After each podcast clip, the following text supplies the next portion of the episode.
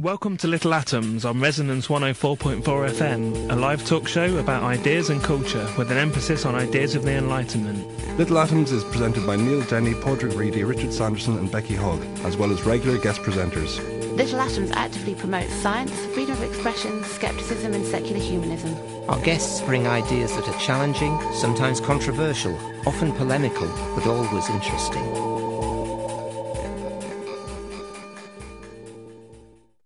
Hello, good evening and welcome to Little Atoms with me, Becky Hogg, and my co-host Neil Denny is about to introduce this week's guest.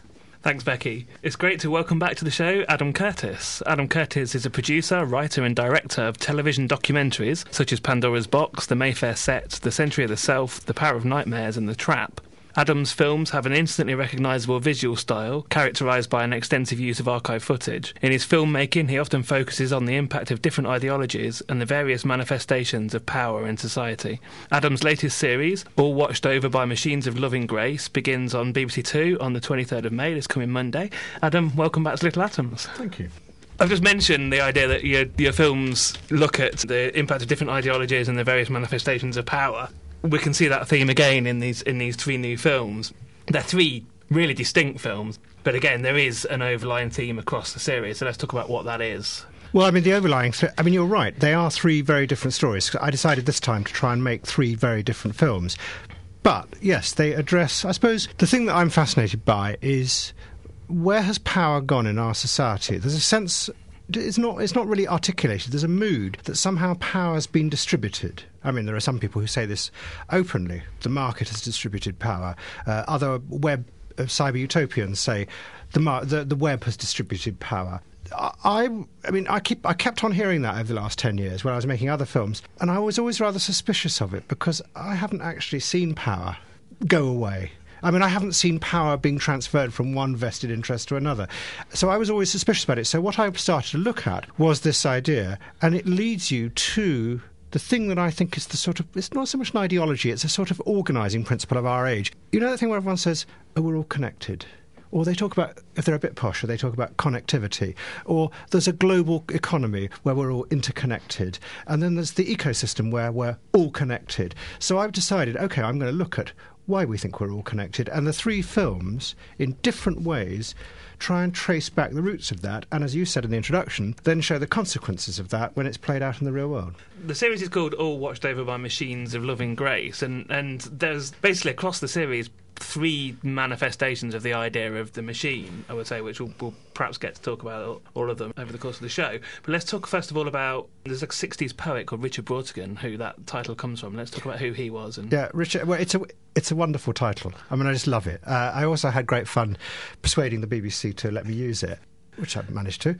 It's, it was written by Richard Brautigan. He's most famous for writing a novel called Trout Fishing in America. Mm-hmm. He was a counterculture, I mean, he was a hippie, to be blunt. But in in nineteen sixty-seven, he one day he went out into San Francisco and walked through the streets distributing out this manifesto. It was written in the form of a poem, and it's called All Watched Over by Machines of Loving Grace. I was fascinated when I found out about this because I'd always been brought up to think that hippies just like, you know, organic stuff. But actually, it's it's a vision. But also, uh, it, it, it's a sort of, it's a political vision, in a sense, of a world of the future where systems of nature and systems of computers have somehow become intertwined together. So deer stroll past computers on cybernetic meadows. I mean, it's beautiful. And it, it's a sort of vision of this interconnected world, both electronic and natural. And I thought, well, in a way, that is a manifestation of the ideology of our time. I don't think that's quite what we've got, but it, it is quite resonant of the sort of cyber cyber utopian moods of our time and, and the way that sort of bleeds into ideas of nature. So I chose to use that title. You just raised the idea of cybernetics, and I must admit, until I started, until I looked it up, I, I no, had it, no idea what it was. I just presumed it was something to do with computers because it had the word cyber in it. Yeah. But um, it, the, that idea basically runs again runs across all of the three films. So it's let's a, talk about a, what it is. Yeah, it's absolutely fascinating. If you do go into this, if you go and look into this area, if you go into where does the ecosystem come from, if you then go and look at where do web ideas of connectivity and new kinds of democracy come from. It all leads you back to cybernetics. It's a forgotten thing now, but actually it resonates very deeply in our culture because what cybernetics was was a discipline that crossed across a lot of sciences in the post-Second World War. Uh, in the computer laboratories in America. And what it was was this idea. I mean, the idea of systems has been around for, you know, hundreds of years, but what cybernetics says is that computers can look at the world as the transfer of information around systems. I mean, I'm simplifying grossly. And that really you can look at the whole world, whether it be the structure of the cells within your body or your brain, or whether you can look at nature, or whether you want to look at human societies. They can all be perceived as systems around which information flows. Why this became powerful is because computers could analyse information and then predict how it would behave within these systems. What interested me is that it is, whilst it appears to be, what's the word, a sort of a, a nice piece of en- an engineering attitude, it's got a fundamental shift in view of human beings inside it, which says, and, and I do think, that, I mean, I don't think I'm pushing it too much to, to say that it is a shift away from the old Enlightenment idea that human beings are separate from nature, separate from the rest of the world, above the rest of the world, and to use words we're not allowed to use these days, can shape and bend the world to their will. That's the old Enlightenment idea, towards the cybernetic idea, which is we are all components in systems. So, for example, the ecosystem or the World Wide Web. The cybernetic view is that it's an interwoven network where everyone is connected at nodal points. Information flows around. It's too complex for human beings to understand. Computers can see it and analyse it and predict. But what happens is as that information flows around the system, pinging backwards and forwards between the different nodal points, the system can stabilise itself. That's the idea behind cybernetics, self-regulating systems. And you see that manifestation today in all sorts of areas. And the student movement are about to hate me, but you see it within modern ideas of global capitalism, that somehow the systems can stabilise themselves. And you see it within the radical idea of self-organising networks that uh, some of the political movement today have. And what I'm saying, it's not saying it's a good or a bad thing, I'm trying to trace it back, show where it comes from and say, actually, there are political ideas in that. I'd like to press you a bit more on that. I'm really interested to hear that you had been encountering these ideas of collectivity throughout your filmmaking career. I feel a little bit, having watched the first episode, like You're the Best Friend Who Suddenly I Turned Up at School One Day and You Stole My Lunch Money. I think I found a lot of safe harbour in the idea of network self-organisation as an escape from some of the other sort of power structures that you've elucidated in, in your previous films, particularly The Power of Nightmares. I remember uh, four or five years ago I was working at a website that believed very much in the power of the web to promote global democracy, and a discussion on The Power of Nightmares was the longest thread on the forums that we had ever sustained, and people were coming from all corners of the world to talk about it. Are you expecting a backlash from people who have followed your films up until this point? Do you, you say that you're not making a judgment, but having watched at least the first film in the series, it feels like there is a judgment there that actually perhaps this is blinding us to the political power that, that still exists and that we can't fight against when we when we believe these theories. I'm not attacking in any way uh, the ideas that the web can spread information. I think that's a fantastic thing, and it is brilliant. It's brilliant at organising and reorganising the world through flow of information. That's fantastic. It can, for example, it can collect people together in squares in Egypt in a way that previously, although possibly revolutions have happened before all this, but sure. That's another question. What I find somewhat naive, or possibly even more than somewhat naive, just naive, is the idea that you find within a lot of this web utopianism that somehow you can get a new democracy like this, because underlying that is what I think is a very, very, very limited idea of democracy, which simply says all democracy is is us connected, millions of us connected in nodal points, communicating through feedback, cybernetic idea, mm-hmm. and out of that will come a new shared order and harmony.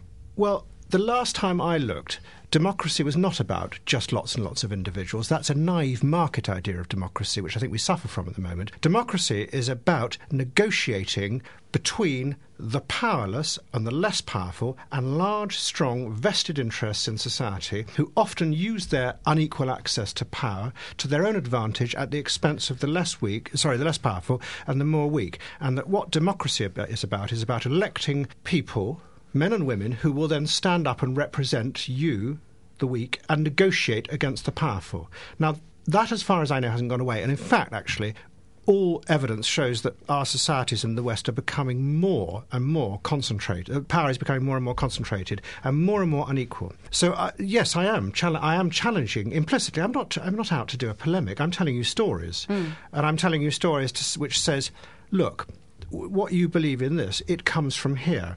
and I'm then putting on the top of it my own judgment, which is I think it's naive. Uh, one of the things uh, you haven't seen the second film. In the second, in the second, no, in the second film, I think you might find it even more disappointing. In the second film, I go back to the origins of a lot of this. In, in the first film, I look at the idea of self-organising networks on the right, or w- within this idea that somehow they can transform capitalism into a new kind of stability. In the second film, I look at how it has risen up on the left, or the countercultural left. And I go back to the counterculture movement of the nineteen sixties, which rejected politics. Mm. It, it, it saw the student movement of the sixties fail to transform the power structure of America. It saw corruption everywhere, and it retreated. And it retreated into the communes out in the countryside, where they deliberately turned to cybernetic ideas. I mean, the poet I was talking about, Richard Brautigan, was one of them. Cybernetic ideas of social organisation. So if, if you lived in a commune, there were no hierarchies. There were no alliances allowed. There were no coalitions allowed. You negotiated with each other one-on-one, uh, and out of that was supposed to come a new order. Now, as I show in the film, A, that is a wonderful, glorious idea where you can somehow retreat from the ferocity of power and create this new kind of harmony. What actually happened in the communes is they practically all failed dramatically and quite horribly in many cases, because what happened in those systems is that some people were more powerful than others. Sure. I mean, really, I mean, I've interviewed two, two people who appear in the film. Half of what they told me, they wouldn't tell me on film. I mean, what some of the things that went on in the communes were about powerful people emerging in a self-organising network. Because there were no coalitions and alliances allowed, the rest in the group were powerless to stop that, and it was quite horrific, some of it. And the really interesting thing, which I, I haven't really touched on in the film, is a lot of the mo- modern feminist movement in America came out of the failure of the communes I in the well early imagine. seventies, yeah. Because they saw what patriarchal power can do when unleashed, when there are no countervailing forces, and in some cases it involved, you know, acts which would now be considered criminal. Um, No, I mean, I'm sorry to disappoint you, but I do think that there is a naivety at the heart of a lot of the protest movement at the moment. I'm deeply sympathetic to their to their ideas, and but I think that you don't change the world unless you come to understand where power is, how to confront it, and how that needs not leadership, but it needs a sense of a guiding idea and inspiration from individuals who can inspire. So this is this is really interesting, because about fifteen months ago we had on the show uh, Stuart Brand, who is one of the key interviewees in, in the second series. He, he, in the second uh, episode, yes, he, he appears him, briefly yes. in, in, in the first. Now, he was very much a part of the counterculture then, and he was feeding off these ideas to promote that counterculture. Now he runs a business consortium called the Global Business Network and consults to big oil and to the military. And yet the protest movements on the other side of the security cordon, arms demos, are still clinging on to this idea. Oh, no, no, but it's even... I mean, no, you're completely right. It's it's so fascinating, this. I mean, it really is, and I haven't had enough time in three hours to do this, because Brand is... Brand, he's a mild man, he's a very nice man, and he genuinely is historically important. He is one of the great promoters of this idea of self-organisation. He invented this thing called the Whole Earth Catalogue, which was the first... It was the internet before the internet, where all the information about what you could get came from the different communes, and somehow it sorted itself out. Actually admits that he ran it, but that's... I mean, he's he has a sense of humour about himself. He's terribly, terribly important in this. In the early nineties, he and people like him who've come out of the counterculture movement fuse in Silicon Valley with the extreme right, not extreme right, the libertarian right. And what they find, and this is really fascinating thing of our time, is that they're saying the same thing. The libertarian right are saying, if you get rid of political hierarchies, capitalism will flourish, and especially now we can connect them with computers, that will self-regulate, cybernetic, and you won't need politics any longer. Brand comes along with some other people, he's not alone, and they and he goes, hang on, that's just what we're saying. We're hippies. We believe there shouldn't be any hierarchies, and that actually everyone can work together in its nodal way, and oh my God, it's capitalism. But never mind, maybe it'll be a new kind of capitalism. That's what he says. And in fact, you're quite right. They found this business called the Global Business Network, which consults for all the, what the pro- modern protest movement would see as the demonic powerful forces. Yet, you are absolutely right. The ideas that he has promoted throughout his life and still promotes to the organisations he deals with, distributed power, nodal, cybernetic ideas, are exactly the same as today's protest movement are using to try and challenge people like that. Well, Isn't that interesting? Yeah, absolutely, absolutely. I just want to go, go back to um, the end of the of the first film, and another very similar irony comes out, which is, you know, this idea that the computers did away with risk, basically. We also, a few weeks ago, had John Lanchester on, on the show, and we talked about, you know, so we now we, we're a bit clued up on the on the financial crash, which I never was, I never was before. It does tend to slip away from one's brain, I suppose, yeah. But um, so we talked about this idea about getting rid of risk, which leads to, obviously, the, you know, the subprime. And basically, you know, this idea that we were going to abolish Um, boom and bust, and there was this sort of utopia where everybody was going to do really well, and, you know, it looked like that was going to happen for a bit. Of course, the ironic thing is what happens is that there is just this new elite, which is the, you know, the financial institutions which which are entrenched. Um, the irony there, though, is that all of these Randian heroes and masters of the universe in the financial world are basically underpinned by communist China. Well, yeah. How did that come about? Well, that's the irony. At the, I mean, at the end of the film, I don't want to go into too much because I don't want to give away the whole story. But, no, true. But, but what's fascinating, I mean, what's fascinating about our time is this idea that comes out of this self-organisation that you can get a new kind of capitalism with the computers. Yes, you're right, they abolish risk. They also allow um, the new businesses that emerge from people like Stuart Brand's world, Amazon and all those, to respond instantaneously to your needs, and you get, and the dream was you get a stability out of it. Then you get the attacks on September the eleventh. I'm shortening very quickly. Everyone said, do you remember the phrase, the, the world has changed? Mm. And then it didn't. I mean, it just didn't. It went back, and you got an even bigger consumer boom. The, the cyber-utopian new capitalist lot said, oh, that's because the system can stabilise itself. It's cybernetics in operation. I mean, they didn't quite put it like that, but that's what they were saying. Actually, what I try and point out in the film is that it was a supreme act of political power, the very thing that was supposed to have been abolished, by the Chinese leadership on the other side of the world, who said, we are never going to allow American capital to destabilise ourselves like They, uh, American capital or Western capital did in nineteen ninety-eight in Southeast Asia. I'm not going to tell you what they did because it, it would be too long-winded, but they then set out to, in a sense, use their exchange rate and the cheap goods they make to manage America. It was an act of power. And this is really all I'm saying in all these films, to go back to what you were talking about, the disappointment you shared, mm-hmm. is that I'm very sympathetic to a lot of the protest movements and to challenging power in society, but you're not going to do it through self-organising networks where you all sit round and there are no leaders and there isn't, there is no sort of guiding vision except self-organisation. It's a retreat, I think. And I think in many respects, I think it's a cowardly retreat on the part of the left from confronting the fact that power is getting more and more and more concentrated in our society, but they don't have an alternative. And they retreat, like bureaucrats, like librarians, into process, processes of organisation, without actually inspiring me with a vision of another kind of way of organising the world. You're listening to Little Atoms, today with me, Neil Denny, and Becky Hogg, and we're talking to filmmaker Adam Curtis. So I mentioned at the top of the show, Adam, that there's there's basically three versions of the idea of the machine across the series, and the, the first one is that, you know, the computer's doing away with risk and stuff. Second one is nature itself, um, and in the third program, basically the machine is is man, and you introduce this, the the story of the, you know, the idea behind the selfish gene, and about how, you know, genes are basically self-replicating machines, and we are just the carriers of it. Let's talk a little bit about the, the sort of background to where this idea comes from, because there's a really really interesting characters involved in this. I'm particularly like, if we can talk a little bit about George Price. Yeah, George Price is fascinating. I mean, it, to be honest, I'm a journalist, uh, and, and I start making films because I find what I think is a really good story.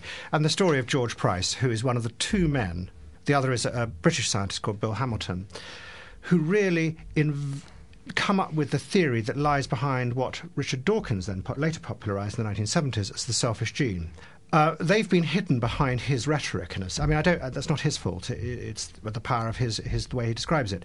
But they are completely fascinating characters. Price especially. Price is an American who actually comes out of the computer industry. He works uh, in the computer industry in America in the fifties, and also is one of these arch rationalists, super rationalists.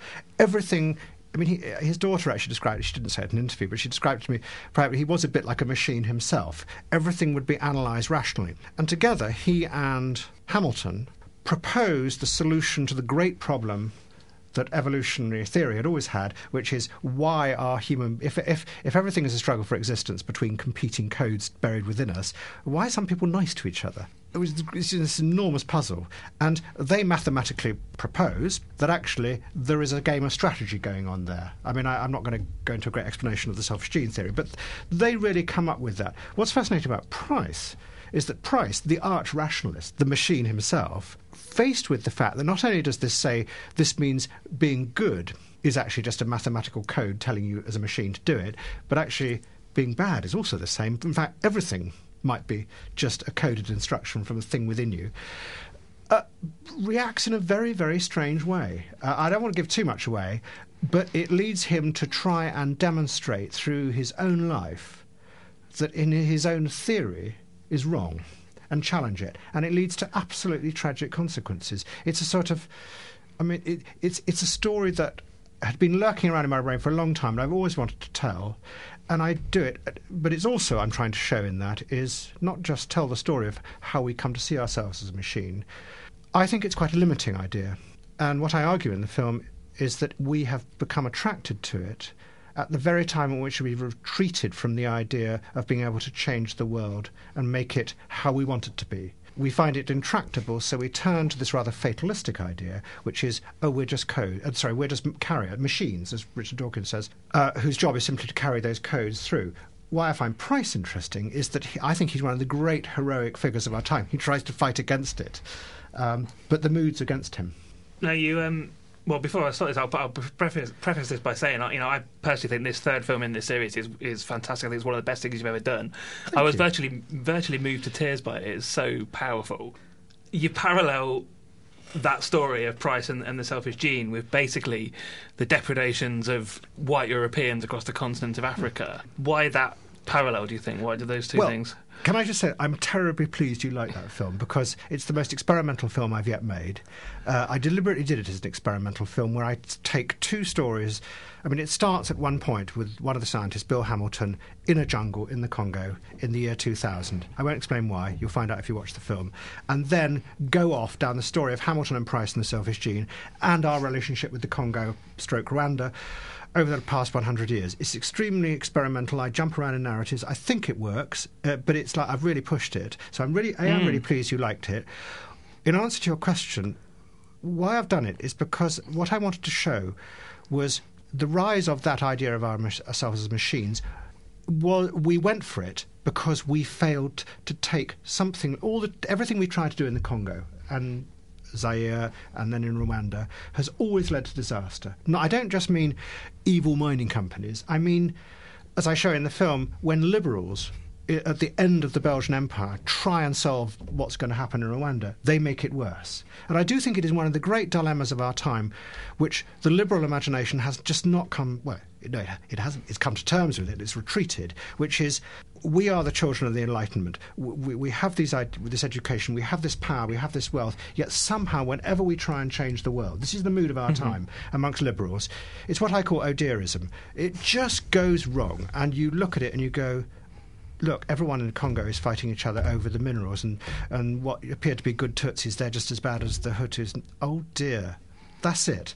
And what I was trying to, what I'm trying to show in that film is the story of how that happened, how we became O'Dearists, at the same time as how we retreated into a machine vision of ourselves and put the two together. And at the same time, hopefully, I mean, you can't do that much in an hour, is show, actually, let's try and understand why it went wrong. And actually why it went wrong is all to do with our exercise of power, both back in the imperial age and today, because we still go to the Congo and, I'm not going to say loot it, we take a lot out of it for our own leisure. Is ideology always going to d- dictate our actions? I mean, as a species, can we understand the world in any other way apart from through the kinds of ideas that you've explored in all of your work that seem to dictate, you know, how the actions that we take in the world? What are you trying to achieve with this work? Are you trying to present an alternative, or are you trying to hold a mirror to that process, or do you think that we should stop trying to understand the world through these kind of pervasive ideas? Well, I mean, I sometimes get criticised for believing too much that ideas change the world. That mostly comes from the sort of the, the left, the Marxists, who see it as economic forces that really change the world. I think that ideas do have effects. They don't always have the effects that they are intended to do, which is really the stories I tell. I think that we live in an age where we think there are no ideas around us. It's mm. a sort of, you know, a university professor would say we live in a post-ideological age.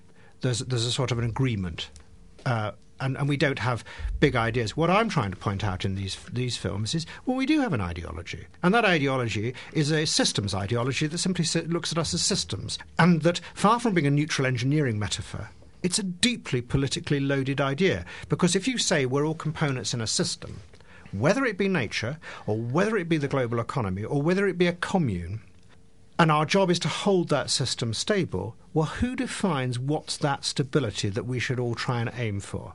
That's about the exercise of power. That's an ideology. Um, yes, of course I'm pulling out ideas at the expense of human emotion, although actually in the first film I tried to be more emotional than I have in the past. Yeah, I mean, I'm, I'm, I'm, I'm overemphasising ideas, but that's because I think we live in a time when people are sort of, it's very rigid. We think, oh, there are no ideas. There's just there's just bosses and there's us and our circle of friends and that's it. Well, there's a lot more than that. We're virtually out of time, but just, just very quickly to finish off with then, you've talked very critically about what's going on with the, the current protest movements. Um, you focus in the film on a couple of examples of self-organising revolutions in the, um, like the Orange Revolution in the Ukraine and the revolution in Georgia, where basically there, there's this amazing rush to, we want to be free, we want to be free, now we're free, what we're going to do now. And you talk about how either the existing power structures or, or newly formed ones will always sort of come to rise.